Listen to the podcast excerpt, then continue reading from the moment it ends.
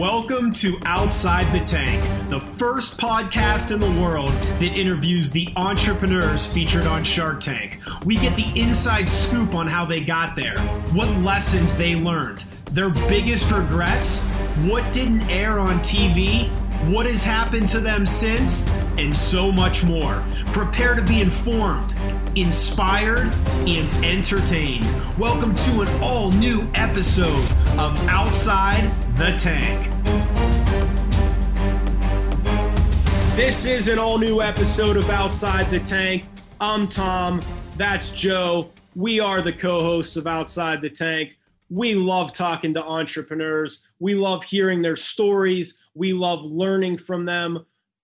We love this stuff. And we are so excited to bring you uh, Alex Bayer, Genius Juice on Shark Tank, season 11, episode 12, air date of January 19th of 2020.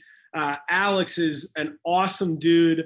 He's got a really cool company in Genius Juice, and we're going to dig into the interview here in a second. But Joe, walk us through the pitch that took place on January 19th of 2020. Okay, full disclosure, I know this kid because uh, I hired this kid in the insurance industry a million years ago, a decade or two ago, actually two decades ago. Anyway, I've known Alex for a long time. Uh, very excited about his success in business, but he walked on asking for a quarter million dollars for 7% of his company. They manufactured Genius Juice, which uses a whole coconut. It uses the water, it uses the meat. It's a fantastic smoothie. It's a great product. And so they valued the company walking in at $3.5 million. They were already in, at time of taping, 1,100 stores.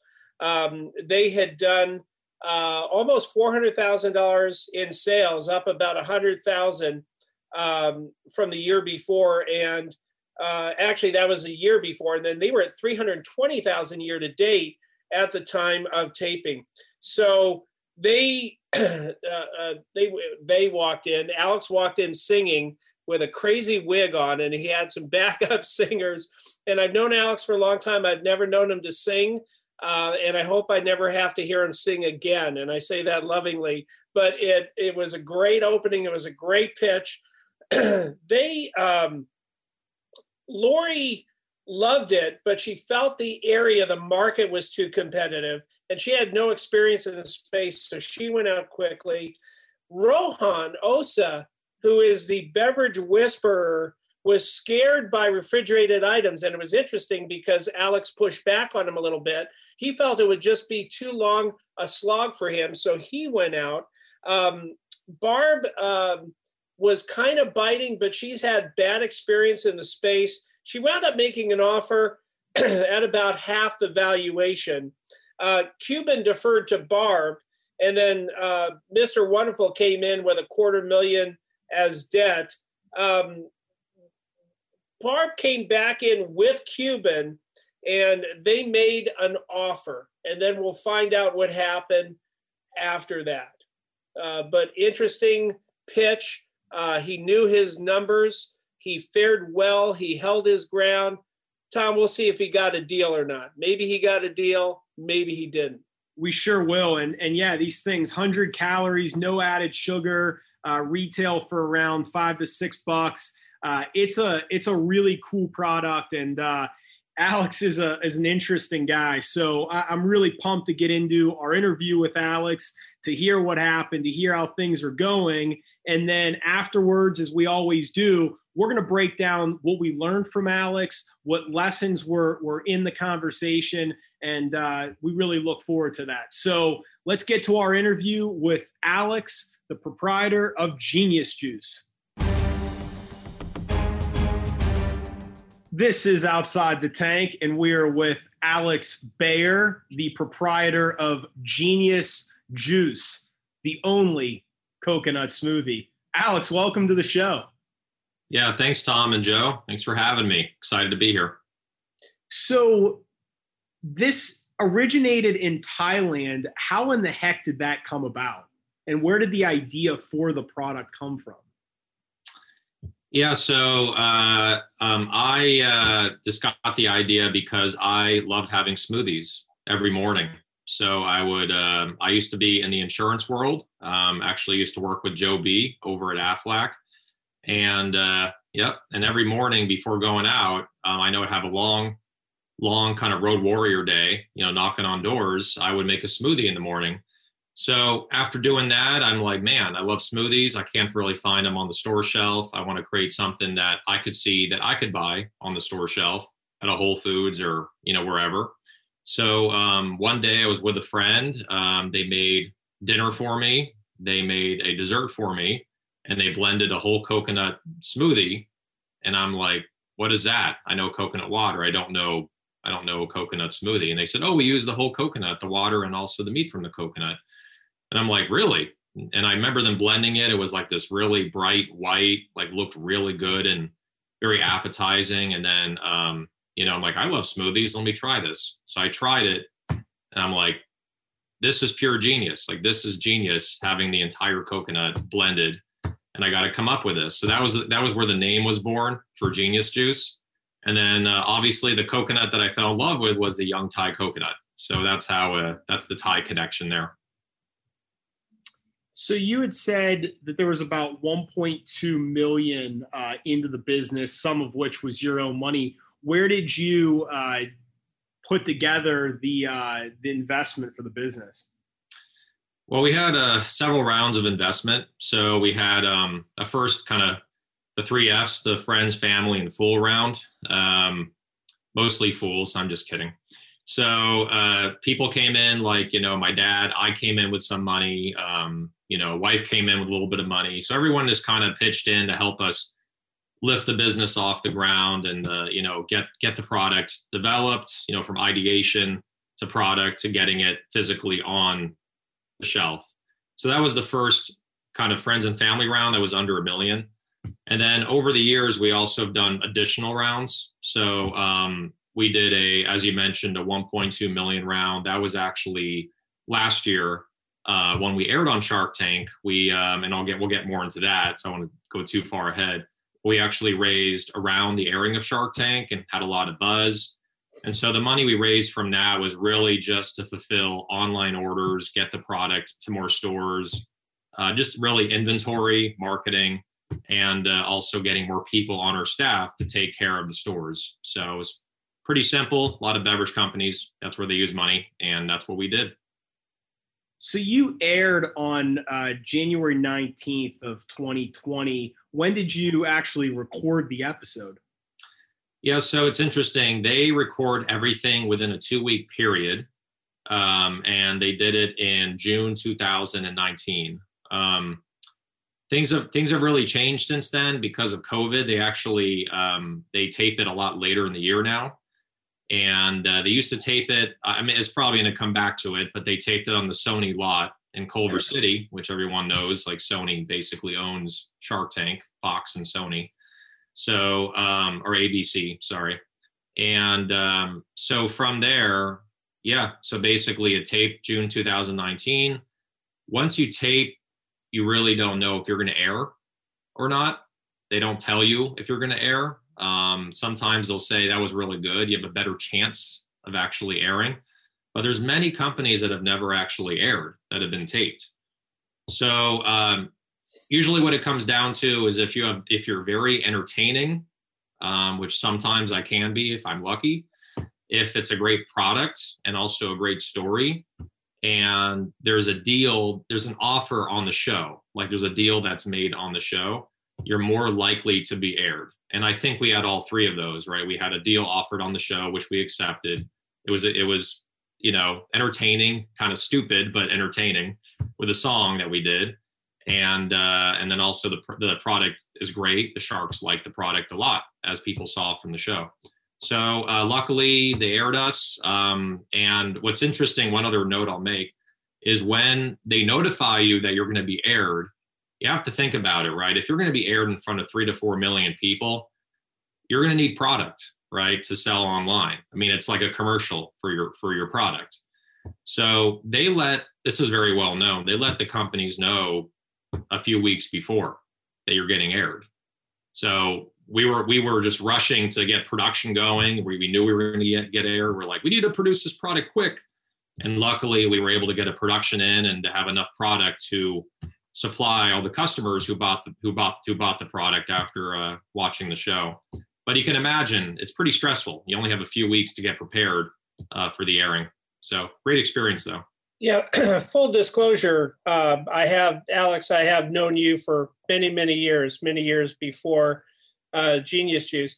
And if someone would have told me Alex is going to appear in G- uh, Genius Juice and he's going to be singing and have backup dancers, I would have said, no, that's you're thinking of some other Alex Bayer. So that was extremely uh, entertaining for sure. Great, great way to uh, open open the pitch for sure.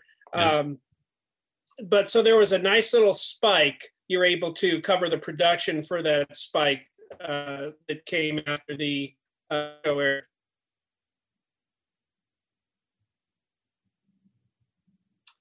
Sorry, it cut, it cut out. Yeah, I think I think he was asking about the the you know 24 48 hours following the show. So, right. So you guys air what happens? Yeah, so so basically we air and then um, now we we aired in three different time zones. I think four different time zones, and every time it aired, there was a huge bump. You know, there was East Coast, Central, Mountain Time, Pacific, and then Hawaii and Hawaii. So um, yeah, we basically just got a bunch of orders, like a crap load of orders. Um, I think we did um, within 24 hours, we did a, I think about 140,000 in sales. So it's pretty huge. I mean, and we had really no online presence before that. You know, like we, you know, with perishable items, usually you want to go to stores first. You want to hit retail first because perishable is a lot harder to handle and manage the logistics and ship. So we had no presence, and then suddenly we went from you know zero to 140,000 overnight, both on Amazon and also on our website. So luckily, again, you know we had plenty of products. We had a fulfillment partner that was shipping basically to 99.5% of all the households in the country. A great fulfillment partner, which uh, I'm still working with them to this day. You know, a year and a half later and um, yeah, it was just uh, it was pretty pretty insane because um, also after about a week and a half, we went up to a quarter million in sales. So we went from 140,000, then a quarter million, and then 300,000.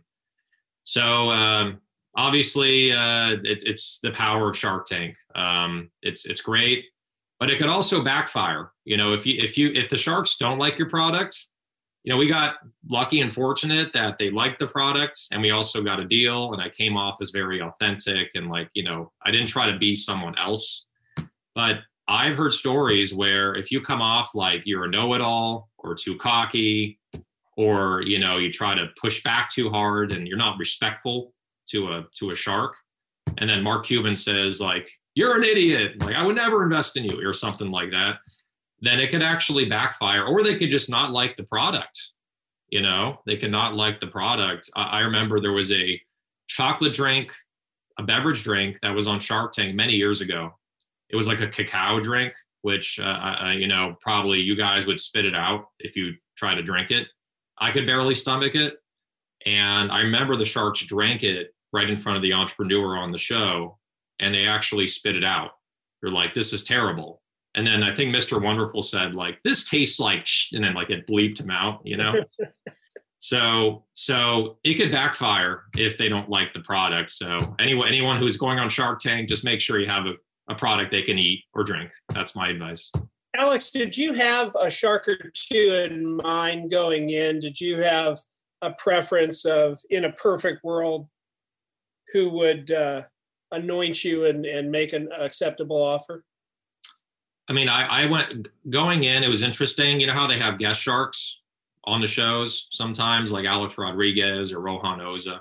So our, our, our guest shark was Rohan Oza, who is a beverage, you know, food and beverage maven. Um, I think they call him the uh, the brand father. That's that's his nickname. So he helped start and he, he invested in like you know vitamin water, you know very big companies. Um, you know, Vita Coco, he, he's a big investor in them. So I felt like maybe he could be an investor, but I knew going in that it would have been a huge conflict of interest because he's invested in competitors to us. So I kind of like already knew that he probably was not in for the deal. So my my my choice among that is Mark was Mark Cuban. Um, number one, I like him. I think I, I, respect him as a person. I think he's a cool guy, and uh, I could see myself working with him. And then also, he's invested in other um, food and beverage brands. He's actually known to be a kind of an omnivore turned uh, vegetarian. So he became a vegetarian. Um, he loves organic. He actually invested in my friend's brand, you know, Mush. It's an oatmeal brand that was on the show in season nine. So um, I knew that he would have been a great partner. So that's why my choice was him. Yeah, Rohan Oza is also known as the uh, beverage whisperer. And I think he used a convenient excuse, if my notes are correct, that perishable items, refrigerated items scare him.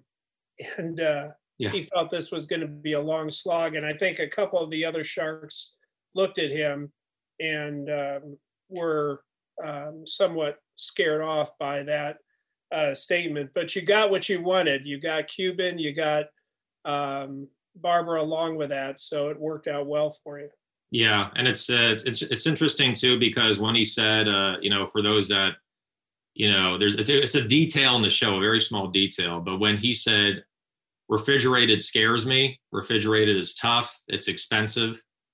Um, I came I came right back at him, you know, and I said, you've invested in two refrigerated beverage brands which are doing over 30 or 40 million each. You know you have Health-Ade kombucha they're doing i think over 150 million now. And then you have REBBL which is a semi competitor to us. REBBL is a more natural product and whole foods and sprouts. And uh, he invested in them and then uh, i remember saying that to him and he's like i know i invested in them. And it still scares me. So it was you know, entertainment at its best you know? Absolutely. Was it as uh, we've heard from many others that um, obviously the editing uh, belies this and, and doesn't yeah. show this but it's rapid fire and you're getting hit from multiple sharks at one time. Did you experience that as well? I'll, I'll put it this way joe that um, they the, the the airing is only about 11 minutes maybe 12 minutes. Uh, the taping itself is for us was over an hour. So, so you're you're up there for a really long time. Uh, there was a, there's a lot of breaks in between, not breaks, but you know, where like you know they have to readjust something, and um, so it, it was it was rapid fire, but it definitely was not as intense as the airing seemed because they they're they're cutting things to make it more quick for, for the back and forth. But there was de- it was definitely more of a regular conversation than the way it looked on the airing. You know, on the airing, it, it looks more intense. And it's really funny too. Um, actually, I've never actually said this, and I can totally share this because it's not confidential information. But when when we first, you know, after you do the pitch, right, and then you pass out your product. Okay, here, try our product, and you go to each shark and you give them a tray. You know, of the, I was giving a tray of the smoothies. I gave one to Lori, and then Lori looked at it and she's like, okay, stop. She actually waved her hand. Let, let's stop. We got to stop this mine is open. I can't drink this. You know, someone actually pre-opened it for her and she didn't like that. She wanted it to be closed. So she actually stopped the taping and said, "We have to start this over because mine, I got an open one." Hmm. it's pretty funny. Just little things the, on the side that happened. So. So, so the, go ahead. I'm sorry, Tom. Oh no, I just this. So this airs January of 2020. What's what's the year look like for you? What happens, you know, in the 12 months following this airing? What's changed in the business? How have things evolved for you over the past year? Yeah, so uh, as we're we're taping this in 2021, 2020 was a great year for us. I mean, despite all the circumstances, yeah. um, you know, we we more than tripled in revenue year over year from 2019 to 2020. Um, a quarter of our sales was from online, um, I think you know we got it was fortunate in our in our world because so many people, as everyone knows, because of the pandemic, a lot of people decided I'm not going to go to the stores anymore. I want to order online. I want to order through Instacart. I want to order through Amazon or you know through the company's website. So we were able to ride that that wave, which the wave is still going, but it was really uh, more of an intense wave in the summer, you know, in the heat of the pandemic, where in summer 2020, where a lot of people uh, wanted to order online. So, um, you know, despite the fact that our price is higher online, right, because of shipping and all that, and and and you know, pick and packing and labor to get the product to someone cold within a day or two, you can see why perishable shipping is much harder than shelf stable. Um, but we rode that wave. A lot of people wanted to order it online just to stay safe and not have to go into stores. So that happened. And then the other fortunate event that happened is people, buyers, like corporate buyers, they watch Shark Tank, you know, um, and they look for brands. And they do this on purpose, right? Because if they can find a brand that just airs on Shark Tank, which gets to everybody in the country, right? Not just Southern California, or New York or major metro, but everywhere in the Midwest and every nook and cranny in the US, that buyer may say, you know what, I want to bring this product in to my store because now I have customers that are looking for the product.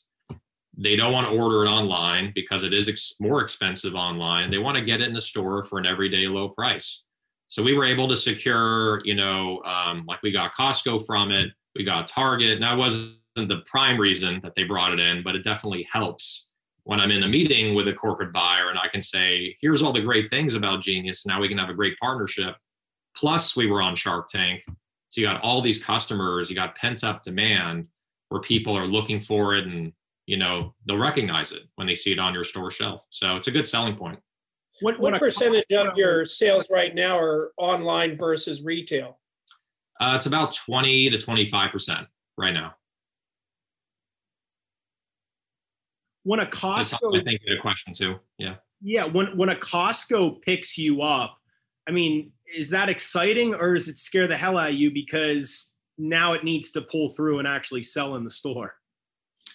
Yeah, I mean, it's a combination of both emotions. You know, there's like an initial excitement, and then and then reality hits you where it's like, I, I need to perform, right? I'm I'm in the store now, and uh, you know it's it, it's like get, giving birth to a child right it's exciting but then you're like i have, I have to take care of the child that's a whole other that's a whole other uh, you know commitment so um, it's the same thing i wouldn't say the same thing but a similar feel to like you know to launching in a store so um, you know we, we actually recently launched in costco about um, about three weeks i think a month ago so beginning of January 2021. So we just launched in Southern California, and we're in 15 stores, um, test stores that are in SoCal. Um, so too early to tell right now, but I will say that no matter what retailer that you launch into, like you know, it, the good ones will say you have three to six months to prove yourself, and if you do not prove yourself, you're out, and I'm going to bring someone else in in your place. So it is very very competitive and you have to you know you have to push hard from the beginning. Did you apply to be on the show or did they recruit you so an interesting story behind that is i actually applied um, four times so and you know there was actually one of my friends uh, a shout out to uh, kimberly meckwood with her brand click and carry you should probably have her on your have her on your show next uh, she auditioned she was just on the show, I think a month ago, month and a half ago. And she auditioned seven times to get on the show. So, like the Sharks were saying, that is persistence, you know, right there. So, I auditioned four times. I auditioned starting from 2014 in LA, 2015 in Salt Lake City, 2016 in San Francisco. And then I took two years off because I'm like, you know, I just I can't deal with this rejection anymore. and then I, uh, you know, and then I came back in 2019 and applied again. I'm like, this will be my last one. Like, not three times a charm, four times a charm. Plus, they had the audition at a casino, uh, the Morongo. Uh, so I'm like, I used to play poker, so I feel right at home. This is great. so, uh, so I applied, and I'm like, you know what? For this, the, the first few auditions, I was very like, um, like very you know, like wooden. I was just like, you know, this is our product. Our product's a coconut smoothie. We we want, you know, half a million dollars for 20, 25%. You know, I was like a robot. So this time I'm like, all that is out the door. I'm going to go in with a wig, like a genius wig. And I'm going to put glasses on, like these big I got from Amazon. And I'm just going to make it really fun and really stupid. And hopefully, you know, that's enough to get aired on an American television show. And lo and behold, I, I made it past the first audition. There were many auditions after that and interviews um, and a lot of due diligence to make sure I'm not a criminal. And after that happened, uh, they brought us on the show, but it took a lot of auditions to get there. So, you know, it, uh, you have to be just a little bit different, uh, and it is about entertainment at the end of the day. I'm curious. You did a uh, what I thought was a pretty well orchestrated social Kickstarter type program or raise around the the time of airing. Can you share with us what you learned from doing that? Yeah, absolutely. Um, one thing I want to mention, just to make sure, because it is public information, is that the deal did not go through from Shark Tank. I just want to make that super clear because I get that question, you know, from investors, from people online, from customers. You're like, how how is it working with Mark Cuban? I'm like, I don't know, because I don't work with him. so, uh, but we got a deal on the show but then the deal after negotiations fell through. Um, the deal was half a million for 25% of the company. So anyway, I just want everyone to to know that so that it's it's in the clear. As far as uh, raising online, so we raised on WeFunder. A shout out to the WeFunder crew. Really, really great group of people, and we decided to do crowdfunding. So it's a equity crowdfunding website. And so we started the campaign in late 2019, like December 2019. And we actually started it before we even knew we were airing. You know, we just we just wanted to kickstart it. We we knew that the deal fell through from Shark Tank. It was already decided at that time. So we're like, you know what? Let's try raising online. I've heard this is very successful. So we started, and then obviously we got the news that we were airing. And then we aired. So a lot of people from the Shark Tank, the viewerships, all the people, they came on to invest in us. And they're like, wow, Shark Tank deal, I can invest in them. And then also we got um, other people that just came in that's been wanting to invest in Genius Juice, but obviously the minimum is a lot lower when you when you invest online. It's like a hundred dollars. So it's like kind of a it's kind of like a democratic way to raise money where anyone can do it anyone can get a piece you know of genius juice and you also get real equity in the company. And as it grows it's actually worth a lot more. And eventually you know if the company sells you get a return. You know it's just like if you were if it's like if you were a regular investor. So it's a great it's a great model that a lot of companies are going towards. Um, there was a huge article actually i think on I, I, think in the new york times the other day about crowdfunding.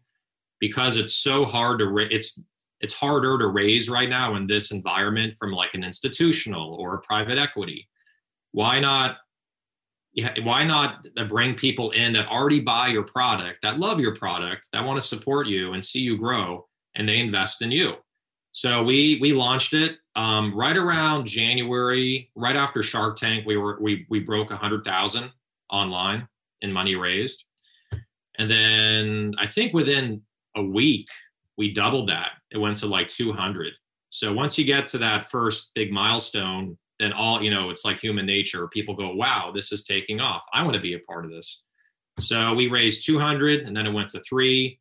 And by April, when we closed the campaign, we raised nearly half a million dollars, which is ironic because we raised almost the same exact amount as to what what the offer was on the show. Right.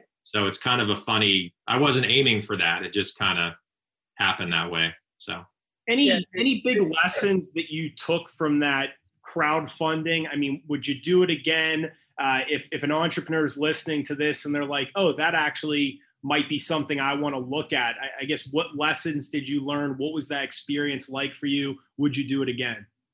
Uh, I, I, have done it again. Okay. I did. so yeah, so uh, it, it, was uh, needless to say, you know, I recommend to do it. Um, you know, if you're if you're a brand that is not raised from institutional yet, uh, the good thing too is that when you raise online, a lot of entrepreneurs go, you know, this is more the finance lingo. wow, I'm going to have like a thousand people on my cap table, right? A cap table is where you have all your investors in your company. With WeFunder or Republic or Start Engine, uh, there's a few others out there, all these crowdfunding sites. It's under one line item. It's not under, you know, it's not listed as 800 or 1,000 people. So we really like that. And we also liked how they handle all the paperwork with the investment so you don't have to incur a lot of legal fees. I think eventually when they become K1s, like when they're actual investors, they turn it over to you. But we did a convertible note, you know, in a safe, which basically are notes like you you you you give the company money, you you know, you're borrowing money and then it converts to equity. This is some finance finance lingo. So it really uh, was easy for us to launch on there, get through all the paperwork, which is handled by them, and then essentially you're just marketing it you're a marketing machine to get people to come in and invest so i love focusing on that you know focusing on building the brand and getting people in and the coolest part about it i'll say one more thing and i'll i'll shut up about it is that the people that invest in your company they also become customers and buy it online right what better person than someone who's invested in the company and wants to see you succeed so we call them investors. You know, they're an investor and a customer. So once we closed our first round with um, WeFunder, we had over 800 investors on there. And WeFunder gave us their emails, their addresses. Every, you know, we, we need that because they're investors, right? You know, we're going to reach out to them directly. So now we rolled them up into our email marketing list. So whenever we, you know, had a sale on our website or Amazon, we would email those 800 people and the and the sales have been really good from those people because they're very very loyal so we did it a second time we went on republic we're actually uh, i'm going to do a a quick shameless plug uh, for our republic but we we're, we're on it right now and so uh, we're in the middle of a campaign we are at 175000 already on the site we've been up for about a month or so and so, yeah, anyone who wants to visit uh, republic.co slash genius dash juice, uh, be super grateful for an investment. Um, but I won't go any further than that because then I'll sound like I'm being too salesy. So, I have a question. Uh, I have a quick question for you, Alex. My last question is about, and I'm, uh, by the way, thank you for being so forthcoming with the deal uh, dissolving. Uh, I didn't want to dig, uh, but thank you for being able to disclose that. As the deal fell apart uh, with uh, Barbara and uh, Mark, what were your feelings and emotions um, during and since? Uh, any regrets? Are you ultimately glad it fell apart? What did you go through emotionally during that um, negotiation? well, I mean, yeah, I mean, it was something where at the time I wanted it. We all wanted it to happen because it's cool, right? You can tell people, you know, you can say, "Hey, I got a shark on board," right? And they're going to you know, they're going to help us. So there was that kind of that the glamour of it that that I really that I was thinking about, but also on the other side, we were still a very young company then, you know, we're still young now, but we were really really early stage, you know, almost 2 years ago after the taping in 2019 and uh, half a million dollars is a lot of money to a to a company of our size. Um, but again, you know, we were resourceful. We raised it elsewhere. So emotionally, um, definitely sad. You know, we, we were sad when it just didn't work out. And you know, great people like we we work with their legal team, like really great people. They weren't they weren't mean, they weren't unprofessional. They were very forthcoming and professional. And they said, you know, here's how it needs, you know, here's how we can work on a deal together and we just couldn't come to terms you know on on that deal and they said that's that's okay and they said we thank you for your time and uh, congratulations and we parted ways so it was very a very amicable experience so uh, but yeah very sad. But at the same time i said you know what? As as we always say in, in running a business and going through the entrepreneurial journey that everything happens for a reason. It may be really painful in the moment but you come out of it a stronger person and a better person and more experienced and you learn from it and then you move on to your next opportunity. So that's what we did. And after about two days of sulking i'm just like let's move on from this. Let's let let's let's hope we get aired. I mean, that was also what we were worried about, right? Is is I'll put it this way: when a deal falls through, you're also less likely to be aired. That's my firm belief. I can't I can't say that I, I know exactly the facts, but I would think if you don't get if you don't get a deal, like if it doesn't go through financially, you're probably less likely to be aired. Um, that's that's my that was my conclusion. So I was also scared we wouldn't get aired. So, uh, but anyway, we moved on, and um, you know we've gotten some great opportunities from it. We raised elsewhere, and uh, you know what? What's cool is that Mark Cuban still orders the product on Amazon. We see his order come through every once in a while, especially because he's home, you know, more now. He's not traveling to stadiums with the Dallas Mavericks. Uh, you know, he's stuck at home and he's ordering Genius. So that's a cool little, you know, cool little story on the side.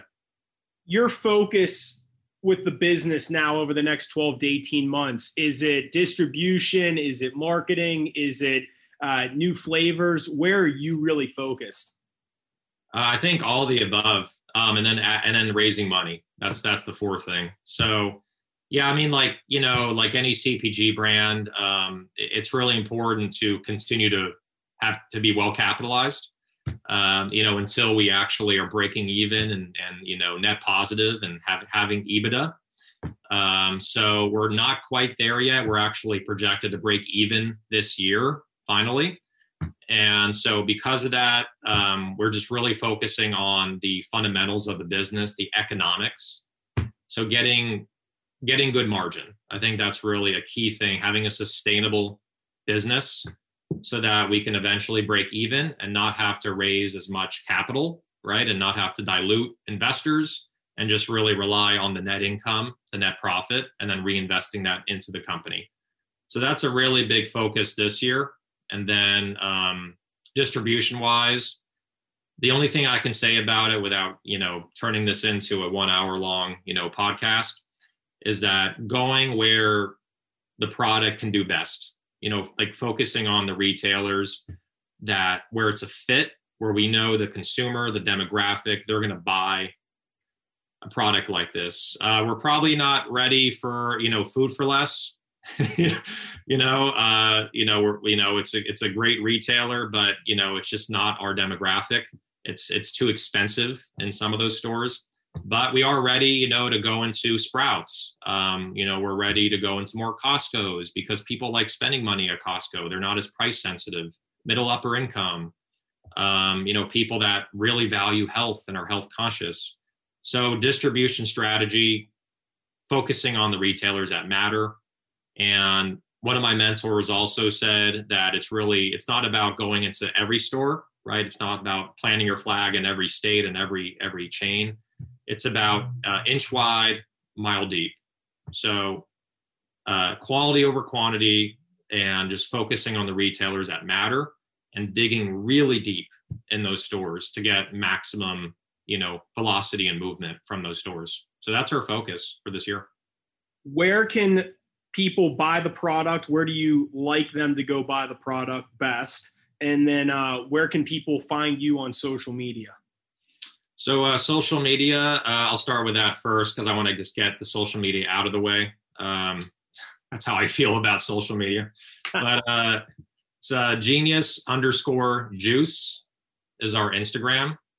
And then also, uh, we're on, I think we're on TikTok now. I don't know if you guys ever go on TikTok, but we're on there now. I think it's Genius Juice.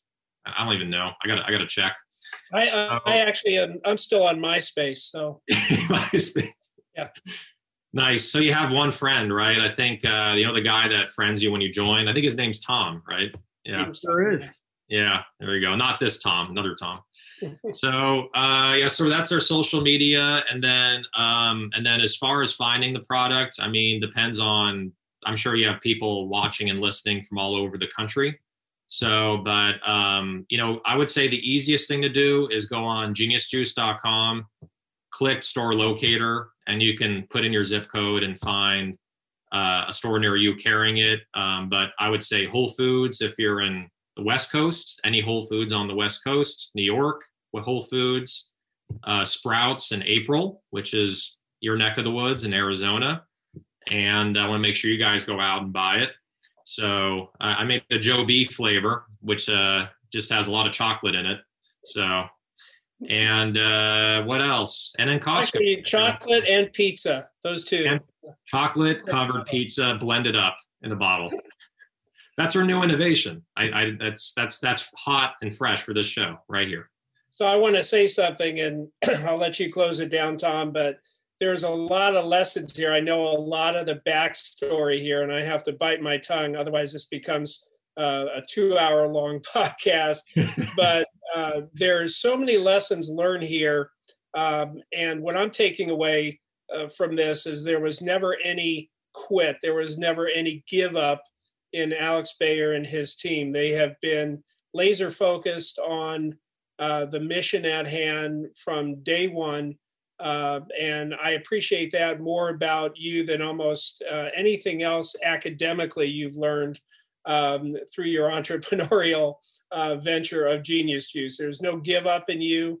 And I think that if you learn more about the Genius Juice story, you're going to want to become a customer. You're going to want to become uh, an investor for sure. So uh, thanks for being on. I just wanted to mention there are a lot of lessons here that we can't get into that I know about, but uh, there was never any give up, never any quit in Alex Bayer.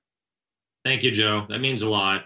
Yeah, I mean it's a very uh, it's a very tough journey with a lot of ups and downs, and um, you know you just you, you, there's always going to be challenges every single day, no matter what. So it's about how to get through those.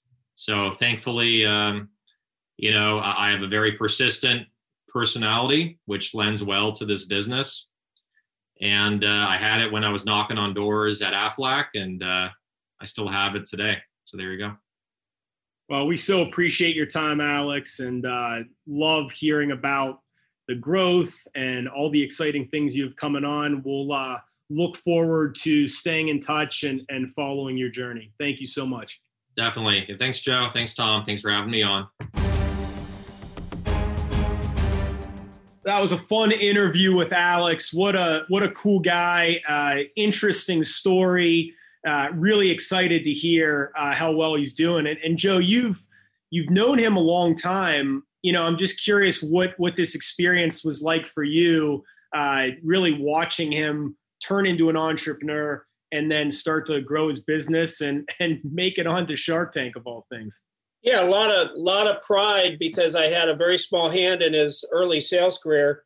Um, first time I met Alex, he actually walked in my office in Sherman Oaks, uh, uh, California, Los Angeles area, and uh, he asked if I was a state sales coordinator for the company, and I had four levels of management between me and him, and he just walked in, and I had an open door policy anyway, so it wasn't odd for someone to walk in and I said, Hi, Alex. He said, well, Yeah, I'm out of your Torrance office and live down in that area. And he said, uh, Do you ever go out cold calling with new agents?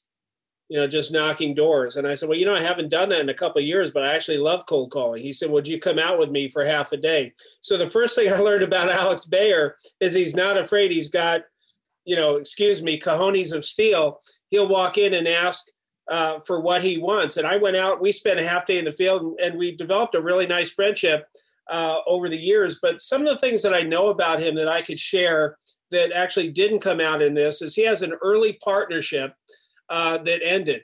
He was willing, Tom, to end a partnership that wasn't right. The his partner and him were not in alignment. They didn't have the same vision. They didn't have the same staying power and versus just being comfort you know uh, comfortably uncomfortable with a partnership that wasn't right he was willing to end it and that didn't come out in the interview but i wanted to share that because i i think a lot of entrepreneurs just stay in bad uh, relationships and he wasn't afraid to say this isn't a fit it may be painful but let's end it um, also there were two or three um, events in his business that could have or should have sunk him and I mentioned this in the interview, there was zero quit. There is zero quit in this guy's game. This guy has, and, and I think the reason for that, Tom, is he has incredible passion for his mission.